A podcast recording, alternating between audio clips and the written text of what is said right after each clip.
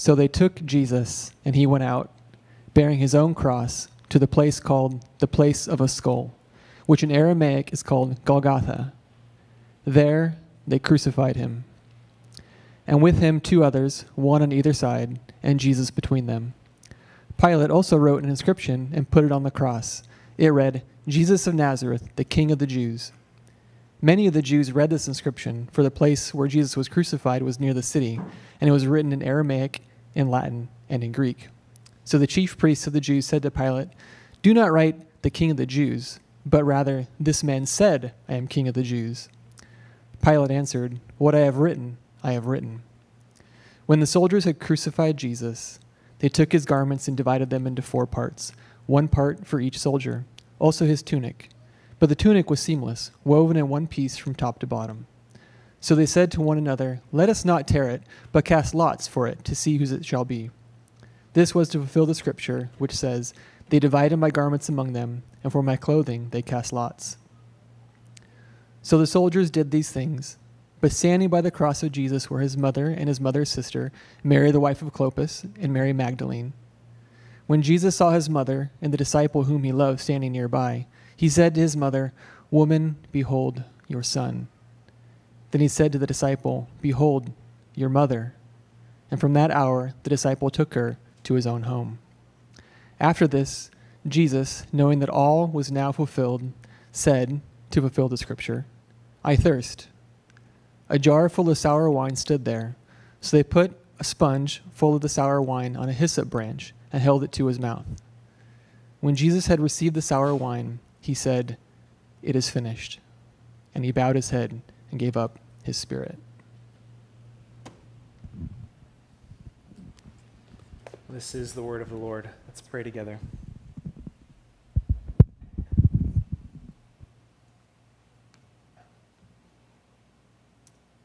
Heavenly Father, in your sovereignty, you have chosen this passage of Scripture for us on this very day. Lord, every time we gather, we want to fix our eyes upon Christ, Christ crucified and risen and coming again. And yet, Lord, in particular this morning, you have for us the crucifixion of Jesus. As we come to such an important and weighty piece of Scripture this morning, we, we ask for your help. Lord, would you be near to us today? Lord, so much has happened in this one moment on the cross. So many things that you accomplished in one moment, Lord. Um, we could not plunge the depths of this moment in the time that we have today. Lord, all eternity is not enough time to wonder at the majesty of our Savior crucified for us. We thank you that we have all of eternity to wonder in awe and worship at the God that you are. And so, Lord Jesus, we pray that you would help us this morning. Would you stir up our hearts, stir up our affections for you, Jesus, that we would sit here this morning worshiping you, Jesus, for the Savior that you are to us. We pray this in Jesus' name. Amen. Well, the single most profound moment in all of history, right here in John chapter 19. Jesus, the Son of God, crucified. John's used a lot of titles for Jesus so far throughout the Gospel of John. He's called him the Son of God, he's called him the Word, the Creator of life, the Lamb of God, the light of the world, the bread of life, the truth, the life, the living water. And this very Jesus in this moment is now naked and fastened to a cross. They've taken him outside of the city walls to treat him like an outcast, which we know from where we stand today that Jesus was cast out so that we could be brought in. But they cast him outside the city walls and they throw as much shame as possible on this man, Jesus. Even the placement of his cross right in the middle is meant to highlight the shame that they are placing upon Jesus. You can picture the scene. And as we know from the other gospel accounts, this is at the peak of the day when light should be at its most brightest point in the sky, and yet we're told that the sky is full of darkness as the light of the world is crucified. John chapter 3 is happening right now in this moment. If you turn back with me, John chapter 3 and verse 16. One of the most famous verses in all of the Bible. It's happening right now. For God so loved the world that he gave his only Son, that whoever believes in him should not perish, but have eternal life. For God did not send his Son into the world to condemn the world, but in order that the world might be saved through him. Whoever believes in him is not condemned. But whoever does not believe is condemned already, because he has not believed in the name of the only Son of God. And this is the judgment the light has come into the world, and people loved the darkness rather than the light, because their works were evil. For everyone who does wicked things hates the light and does not come to the light, lest his works should be exposed. It's no accident that the Lord has miraculously darkened the skies for this moment to picture the evil and the depravity of man that loves darkness more than the light.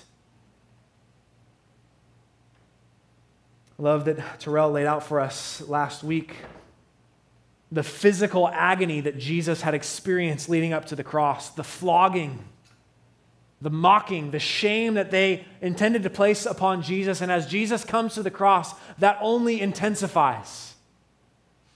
Maybe for some of us, the, the physical agony of the cross has been lost on us. John actually doesn't even mention it all that much because the, the, crucifixions were just so commonplace for his audience. They knew exactly what he was talking about. He didn't need to lay out the, the details of the horrific nature of a crucifixion. And yet, for us, I think it's helpful because I've never seen one. I don't know about you.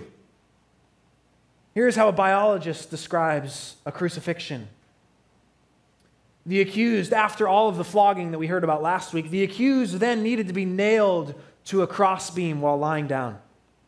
So Jesus is thrown to the ground on top of his bloody, torn up back, reopening his wounds, grinding in the dirt, and causing even more bleeding. They would nail his hands to the wood, which in this culture, hands could also include your wrists. The nails most likely went through Jesus' wrists because if the nails were driven into his hand, the weight of the arms would cause the nail to rip through the soft flesh. Therefore, the upper body would not be held to the cross. Because the nails were placed in the wrist, the bones in the lower portion of the hand would support the weight of the arms, and the body remains nailed to the cross.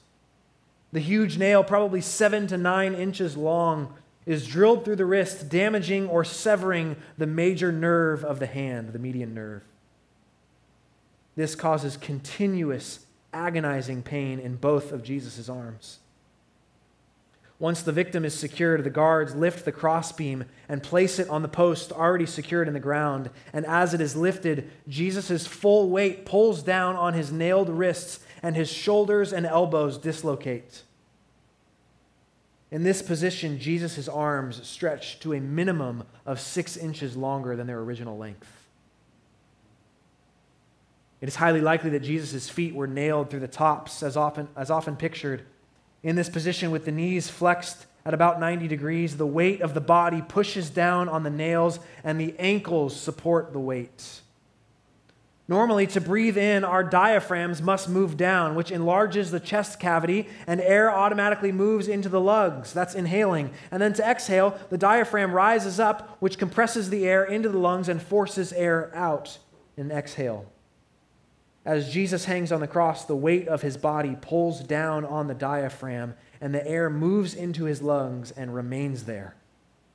Jesus must push up on his nailed feet, causing even more pain just in order to exhale. In order to speak, air must pass over the vocal cords during exhalation.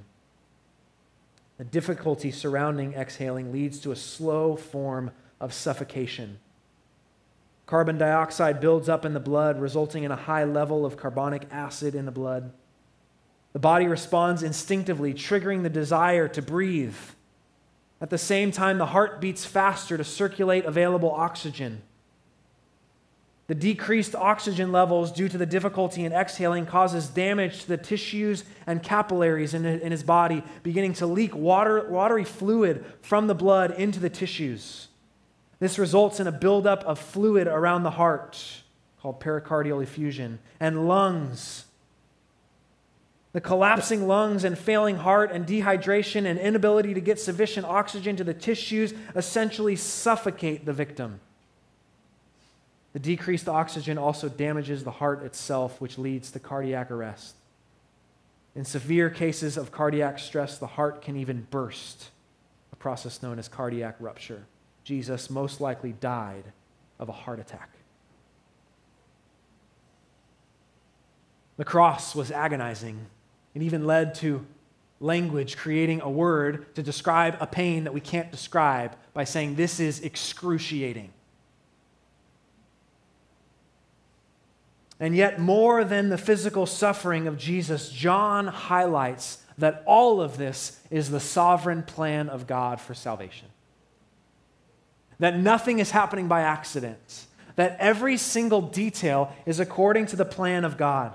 But how could a Jewish man, naked and nailed to the cross, be the plan of God to save the world? It's a question even today. How can some man who died 2,000 years ago, in a shameful, horrific way be God's plan to save sinners? Well, what clues us in more than anything is Jesus' final word, where he says, It is finished. An ocean of meaning in one drop of language. I don't know if you remember just a couple years ago, as COVID was just coming onto the scene and, and everything was changing in, in a moment. And back in March 2020, we got greeted with this word that we grew to hate, and it was this word canceled. Everything got canceled. Every single thing that mattered in our lives, it just seemed like everywhere we turned, event after event was canceled. Sporting events, the NBA season got canceled for a moment, the, the Olympics got canceled. Maybe one of the greatest sporting events in all of the world, college basketball, March Madness was canceled.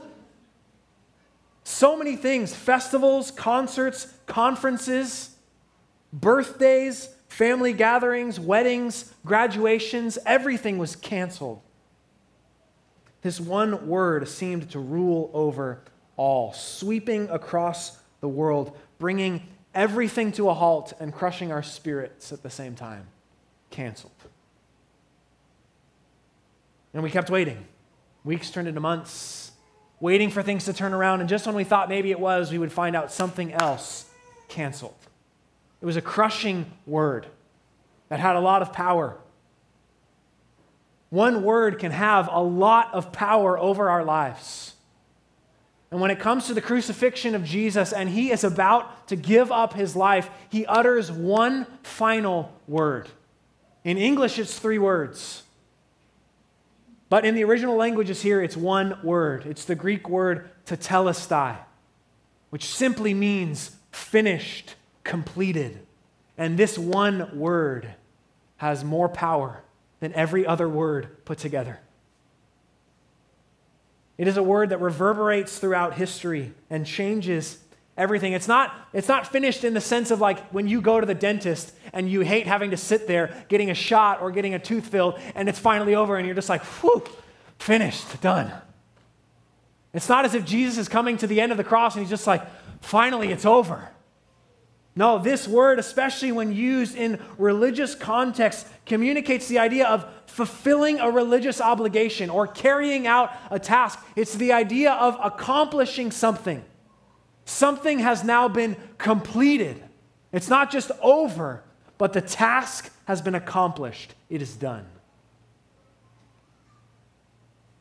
It's a profound word, the most profound word ever spoken. Jesus' dying word that he speaks very intentionally, he says, to tell us, tetelestai, it is finished. And as we come to look at this passage this morning, I want to simply focus on that one word and what it means for us. what it means for those who come to Jesus and believe in him and do exactly what John 3:16 says, believe in the Son of God, believe that this Jesus is the Messiah, is the one that was sent as a sacrifice for sins and that whoever believes in him will be saved. For those that believe in Jesus, this word changes everything. So I want to look at together this morning what it means, and we're going to look at seven things this morning. I thought we would do 17, but I narrowed it down to seven, so you're welcome. Seven things that this word means for us as followers of Jesus. The first one is this it means that the wrath of God has been satisfied. God has wrath for sin. He thunders against wickedness and evil. He hates sin. Now, a lot of us don't like the idea of God having wrath and God having anger, but every single one of us has wrath towards certain things. Those things to us that are so obviously wicked, we hate them. I remember growing up walking into my home after we had been robbed. Everything was scattered everywhere. It was the most violating feeling. And I walked into my home seeing that someone else had been here and taken all of our valuables, and I was angry.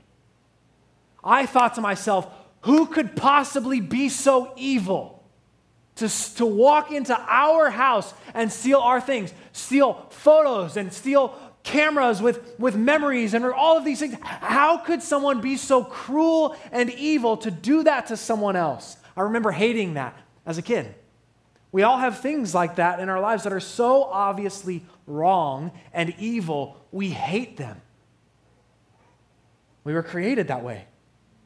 If we, who have such limited vision, and according to the Bible's definition, are evil and selfish, if we can hate things that are wrong and evil, how much more can God, who's perfectly righteous, have wrath and anger towards things that are wrong? and evil and sinful.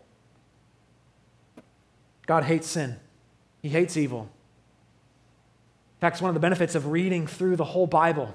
You get a picture of God's justice, of His character, of His holiness, that He hates evil. In fact, all throughout the Old Testament, God is telling His people, He is calling them to be different, to, to, to reflect his character to all the nations because all of the other nations are wicked and evil, and God wants to establish a people for himself that show his character. And he's constantly calling them to be set apart and be different. And God thunders against the nations for their wickedness and their evil, but eventually, God's own people choose sin and evil for centuries upon centuries they don't return to God, they don't repent, and eventually God thunders against their evil. In fact, he even says in Jeremiah chapter 21, he says to his own people, because of their unwillingness to turn from their evil, they had been sacrificing their children to idols, they had been withholding justice from those that needed it. God eventually says to his own people, I myself will fight against you with outstretched hand and strong arm, in anger and in fury and in great wrath. God has anger for sin. But the book of Romans tells us the good news of what's happening on the cross. In Romans chapter 3, we're told that God put forward Jesus as a propitiation by his blood to be received by faith. This was to show God's righteousness because in divine forbearance he had passed over former sins. The book of Romans uses this word propitiation. It says that God set forward Jesus as a propitiation. This word propitiation is a, is a translation of a Greek word that's translating a Hebrew word, and the Hebrew word is the mercy seat. And if you read the Old Testament, the mercy seat was a very significant place in the temple. It was the place where the high priest would go, and he would carry the blood of a sacrificial animal in order to atone for the sins of God's people, he would pour out the blood on top of the mercy seat. And God would look down upon the mercy seat, and no longer seeing the sin of his people, he would now see the sacrificial blood of the animal. And he would pardon the sins of his people because the sacrificial blood of this animal. And the book of Romans says Jesus is that sacrificial blood.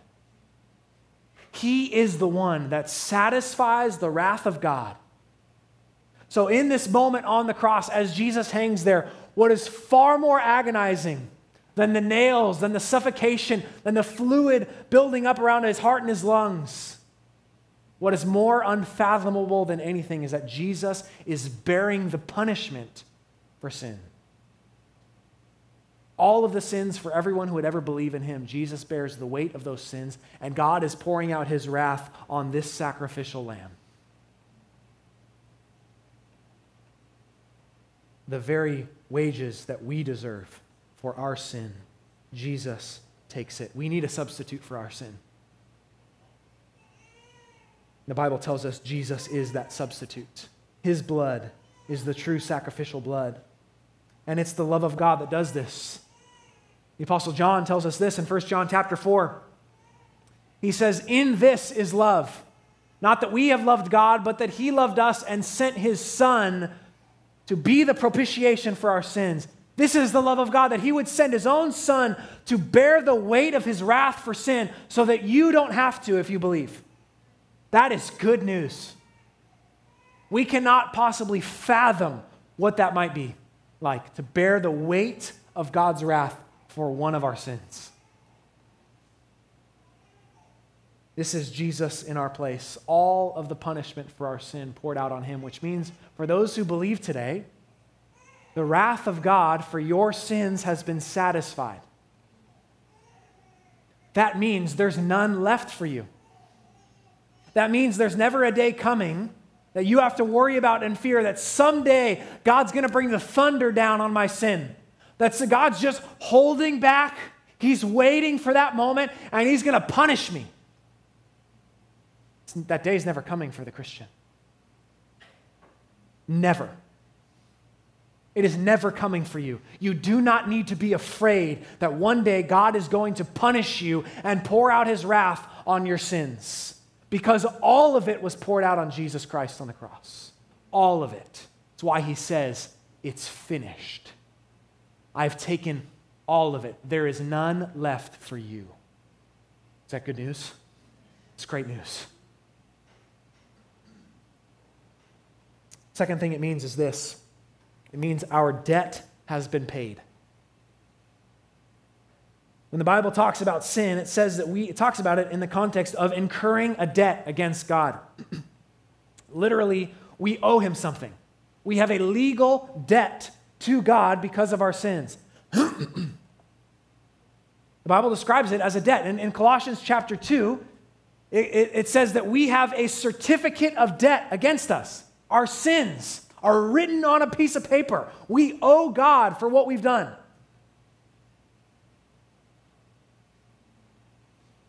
And this word that Jesus uses, excuse me, tetelestai, this very word was used in the marketplace. It was used to stamp one of these kinds of certificates that would say, You have a debt, you owe someone. This word was stamped on that piece of paper in the marketplace when that debt was paid. It communicated, finished, completed, paid in full. You no longer owe anything. You are done. Thank you. Appreciate it.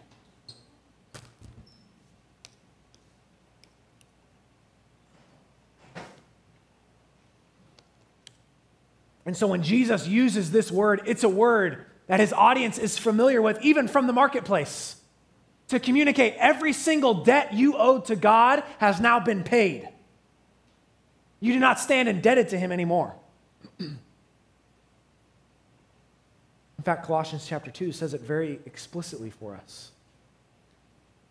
Jesus canceled the record of debt that stood against us with its legal demands. This he set aside, nailing it to the cross. Jesus knows what he's doing. He knows the debts that we have. In fact, even culturally, you would have to write your own debt on the piece of paper in your own handwriting to hold you accountable. So that when someone looked at it and said, You wrote this, this is your debt, you know it's your debt.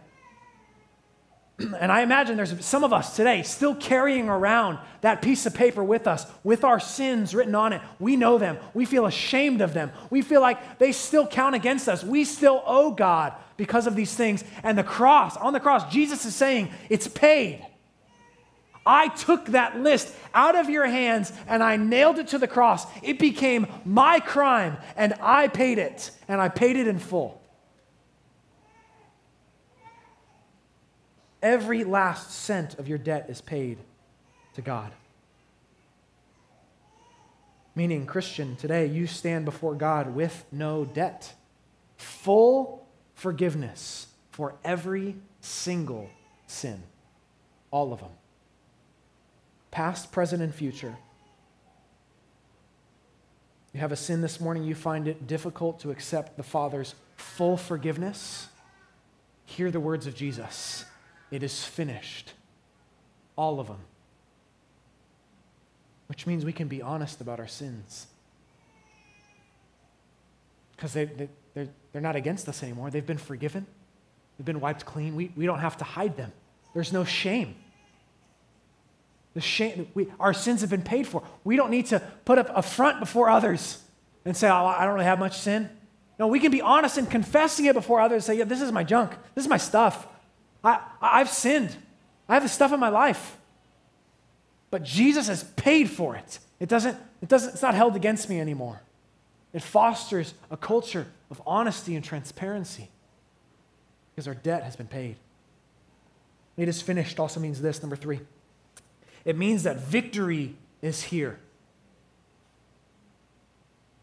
When Jesus says it is finished, it's not a cry of defeat. Jesus dying on the cross is not a temporary loss until the resurrection comes. It's not this moment of, of, of sadness where Jesus lost, but like barely just for like a couple days, and then he rose. So on Sunday we can be happy, but on Friday we'll be sad. No, this is a cry of victory from Jesus. He is bringing in this very moment redemption for us. He is giving us freedom and victory over the things that used to own us and dominate us. We were enslaved, is what the Bible says. We were enslaved to sin. No matter how we got there, we've been, we are slaves to sin. It's interesting to note culturally, there were a few ways to become a slave in the ancient world. There were three. And all of them relate to how we become slaves to sin. The first one is this you can be born into slavery, the same way in which we are born into sin inheriting a sinful nature from our father Adam. You could also become a slave by military conquest, by someone coming in and overpowering you and taking you as a slave. Very similarly to how we too are overpowered and mastered by sin. It comes upon us, it's more powerful than we are. We cannot resist it, and it overtakes us and enslaves us. You could also become a slave because your debts forced you into slavery. In the same way, our sin brings a debt that we can't pay and forces us to be enslaved into a life of misery and bondage. And yet, Ephesians tells us that on the cross, in Christ, we have redemption through his blood. There's a purchasing that's happening on the cross. He is redeeming us, He is buying us out of our slavery. God even gives us a beautiful story in the Old Testament to picture this redemption for us. If you're familiar with the story of Hosea and Gomer, Hosea is a prophet that God comes to and he tells him, Go marry a prostitute. I want to mirror to, to my people what it's like when I love you because you prostitute yourself out to all these other gods, all these other idols. And yet I faithfully love you and I pursue you again and again and again. And so he tells his prophet, Hosea, to go marry a prostitute named Gomer. And they're married and they have children. And then she goes right back into her life of slavery. She sells herself back to the marketplace. And God comes to his prophet and he says, I want you to go again and love the woman who has sold herself to another man. So the wife that belongs to him, that is his own flesh, he now has to go to the marketplace and bid on her and buy her freedom. And he does just that, and he walks into the marketplace and he has to bid for what's already his. And as the process unfolds, it becomes very clear no one is going to outbid Hosea. He will pay the price for his bride, whatever it costs, he'll pay it because she's priceless to him. And eventually, Hosea tells us I bought her for 15 pieces of silver and a bushel and a half of barley. And I said to her, You must dwell as mine for many days. You shall not play the whore or belong to another man. And so I also will be to you. I will be yours, and you will be mine. And he redeems her. And God tells this story to tell us what he does for us. He says, I redeem you out of your bondage and your slavery to sin and death and Satan, and I pay the ultimate price my precious blood. So that we could be set free and redeemed, which means for those that believe in Jesus, sin and death and Satan do not own you. They have no power over you. They do not master you. They do not control you. They do not determine your future. You are set free by the cross. And so when Jesus says, It is finished on the cross, it's not just our ears that hear that. It's a cry that rings out in the caverns of hell, and it shakes the enemy. Because he knows with that cry, all of his mastery over God's people is shattered. They've been set free, they've been redeemed. Number four, it means this it means there is nothing lacking in the death of Christ.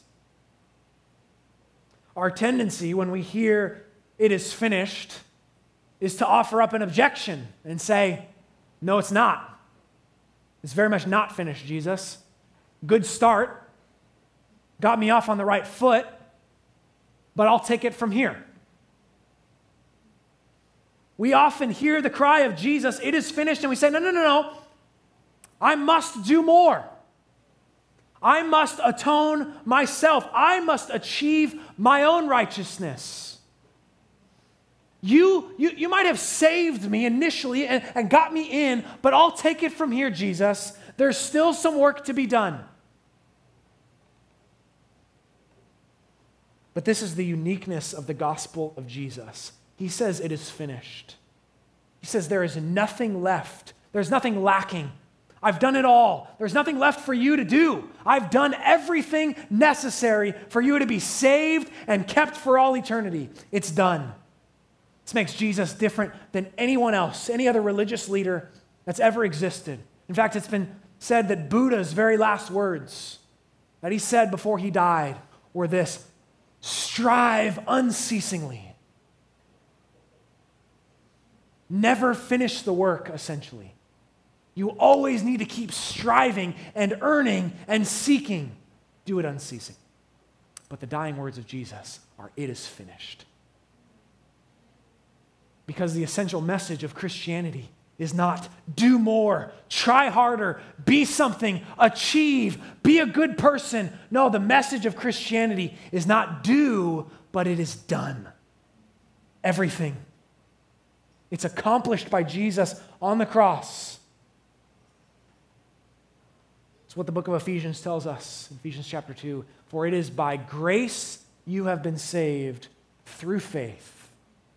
It is not your own doing, it is not a result of works, so that no one may boast.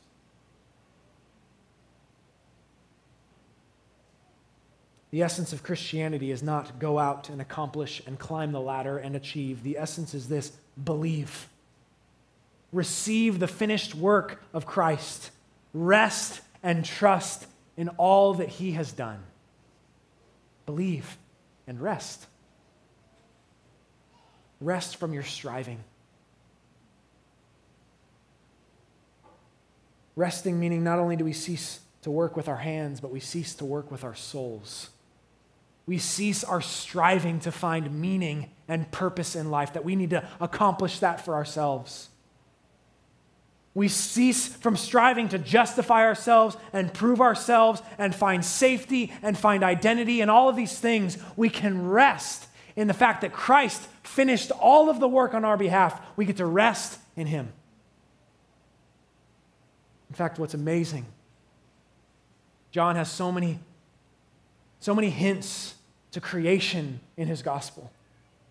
Like the whole thing starts with, in the beginning was the Word. That's how the Bible opens in Genesis 1. In the beginning, God created. John is intentionally drawing our eyes back to creation, and I think he does it again right here. Because in the beginning, God finished his work of creating, and then what did he do? He rested. And now, here on the cross, Jesus finishes his work, and he says, It is finished, which means you can rest.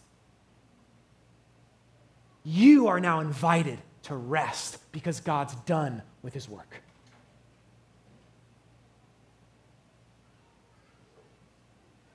So it means that there is no work or sacrifice left to be offered.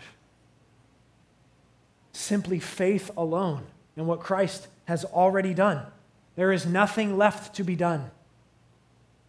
Nothing lacking that God is expecting of you to meet in order for you to be saved, in order for you to have full atonement and full forgiveness. No. Yet there are many lies out there that will tell you Jesus did most of the work, but there's a little bit left for you. In fact, the very doctrine of the Roman Catholic Church tells us that Jesus' death only atoned for sins committed before you're baptized. Which is why you need to continue going to Mass and doing penance, because there still must be some things performed in order for you to have full forgiveness. Which means this Jesus' sacrifice is good, but it's not finished, it's not enough. There's even a lot of Christian churches with a lot of really bad theology telling you that there's still more for you to do.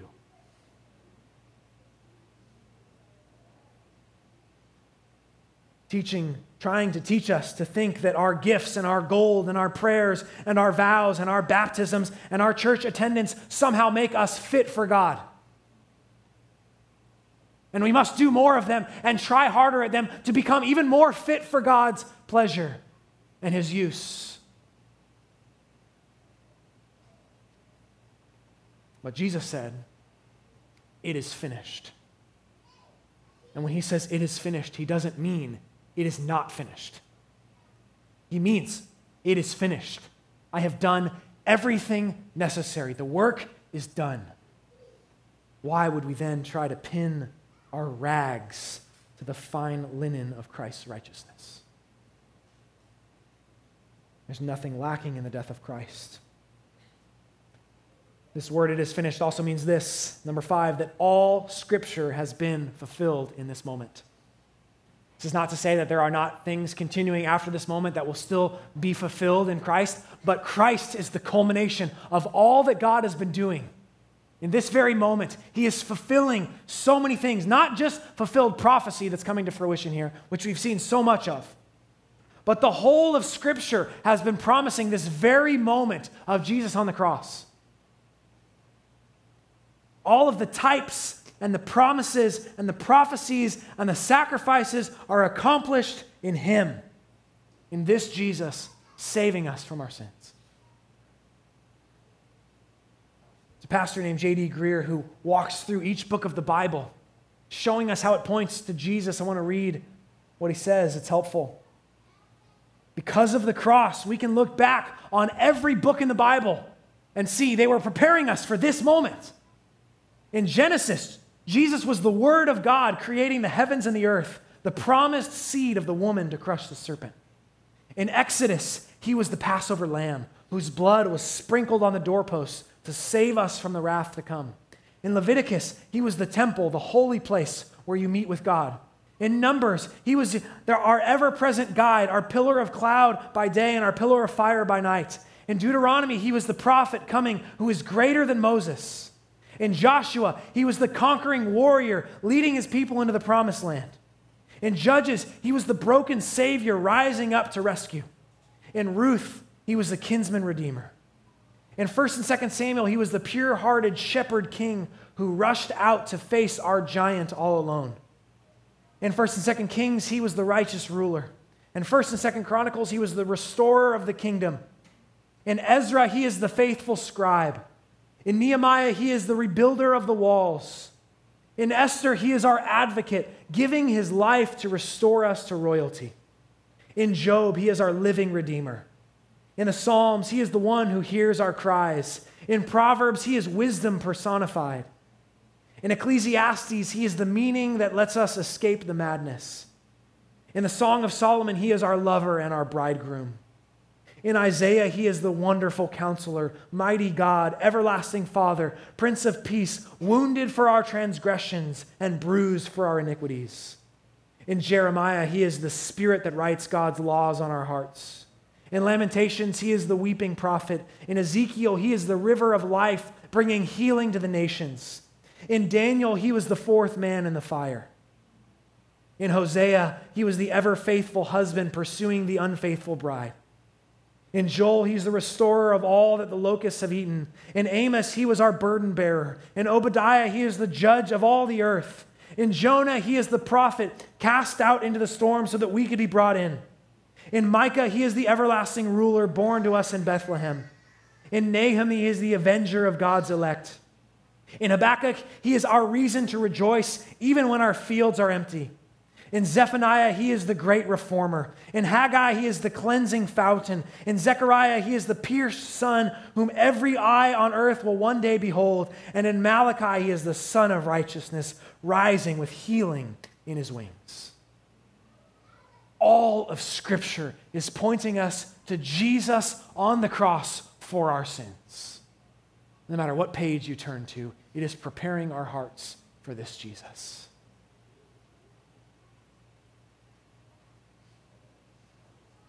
This word also means this salvation is secure, it's never changing. It's not adapting, it's not morphing, it's not getting less strong. It is secure. Because for those who believe, your salvation is resting on an already happened, finished, past event. Jesus says in John chapter 10, I give eternal life to them and they will never perish, and no one will snatch them out of my hand. If you believe, your salvation is secure because it rests on something that's already happened. Seven and a half years ago, I became a father. What made me a father is I had a child that was born, and he was mine.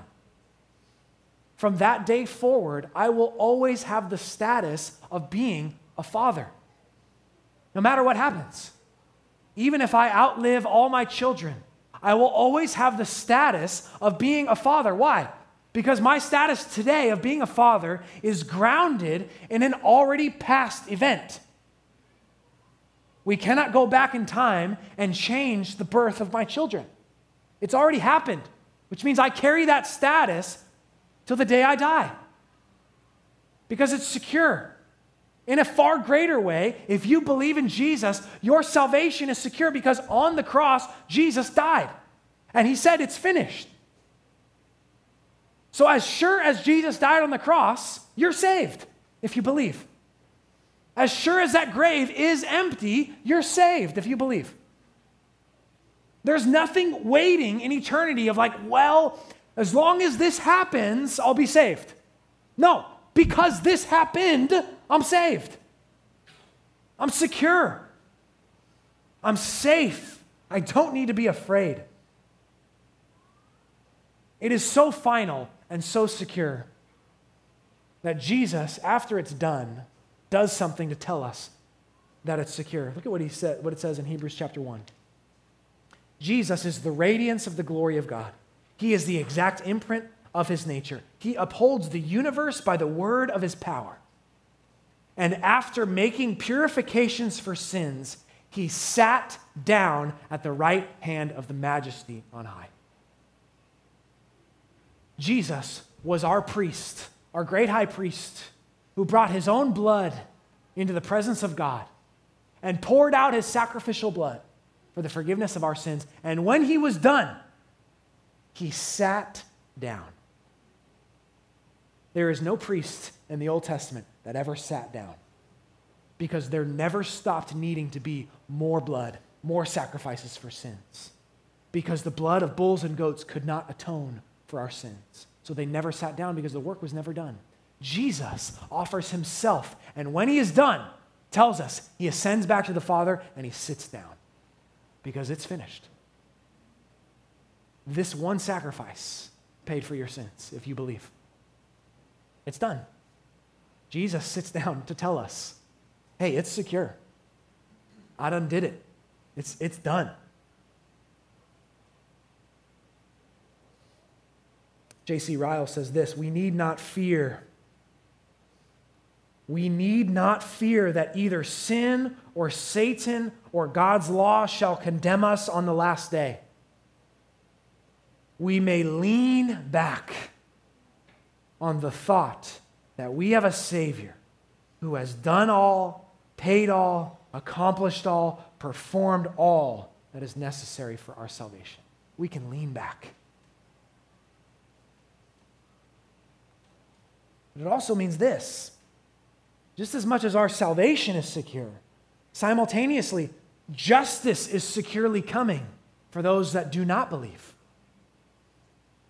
Because as secure as our salvation is, this very moment on the cross also communicates that justice and judgment are securely coming for anyone who will not believe in Jesus and follow him as their Lord and Savior. Everyone who rejects this Jesus and says, I will be my own God, judgment is coming for them. Here's what Charles Spurgeon says about this very moment that through the cry of Jesus, lost souls mourned that day. For those very souls said, It is finished. And if Christ himself, the substitute, could not be permitted to go free till he had finished all his punishment, then we shall never be free. He says, It was their double death knell. For they said, Alas for us, justice which would not allow the Savior to escape will never suffer us to be at liberty. It is finished with him, and therefore it shall never be finished for us. This cry also means that those that reject Jesus, the pouring out of God's wrath on their sins, will never be finished. But for all who will come and believe, not for all who will come and achieve and prove themselves, but all who will come and believe will be saved. This fills us with confidence Number seven, the last one is this. This cry means this is that Jesus is the hero. Jesus is the hero. You know, if we could see Jesus on the cross, we would most assuredly turn our faces away. Because it's bloodier and uglier and more shameful than we can imagine. Jesus doesn't look pretty on the cross. He doesn't have a nice, clean white diaper on that makes it not shameful. He's not handsome. He's bloodied. He probably barely looks human. He's shameful. Scriptures tell us he is as if as one from whom men hide their faces. He's naked, bearing all the shame. We would turn our faces because it's gross. And yet we're told that this is Jesus' glory. And I love what Terrell asked us last week. As you look at this Jesus, can you see the glory? Can you see it? Do you feel the reverberation of his voice as he cries out, It is finished? A voice that echoes across all eternity, from before the beginning of time into the halls of eternity to come to every corner of the earth.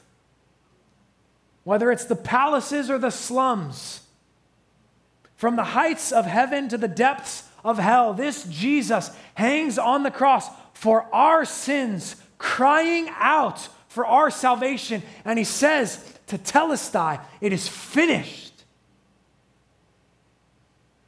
Do you see the glory?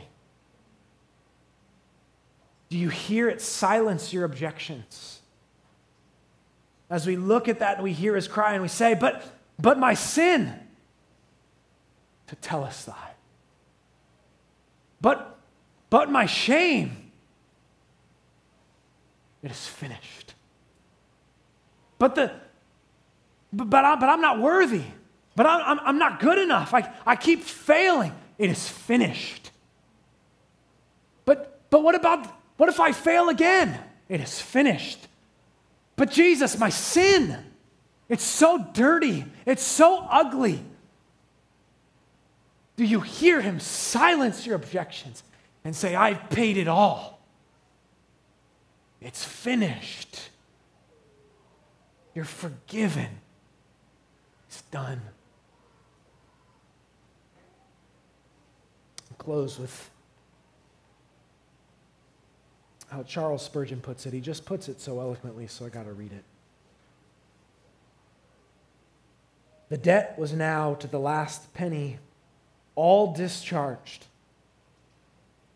The atonement and propitiation were made once for all and forever by the one offering made in Jesus' body on the tree.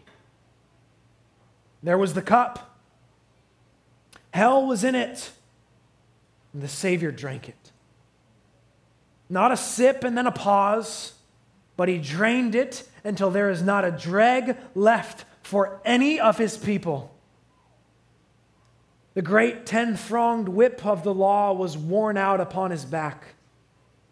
There is no lash left with which to smite one for whom Jesus died. The great bombardment of God's justice has exhausted all its ammunition. There is none left to be hurled against a child of God. Sheathed is your sword, O justice. Silenced is your thunder, O law. There remains nothing now of all the griefs and pains and agonies which chosen sinners ought to have suffered for their sins. For Christ has endured all for his own beloved, and it is finished. It's good news. Let's pray together.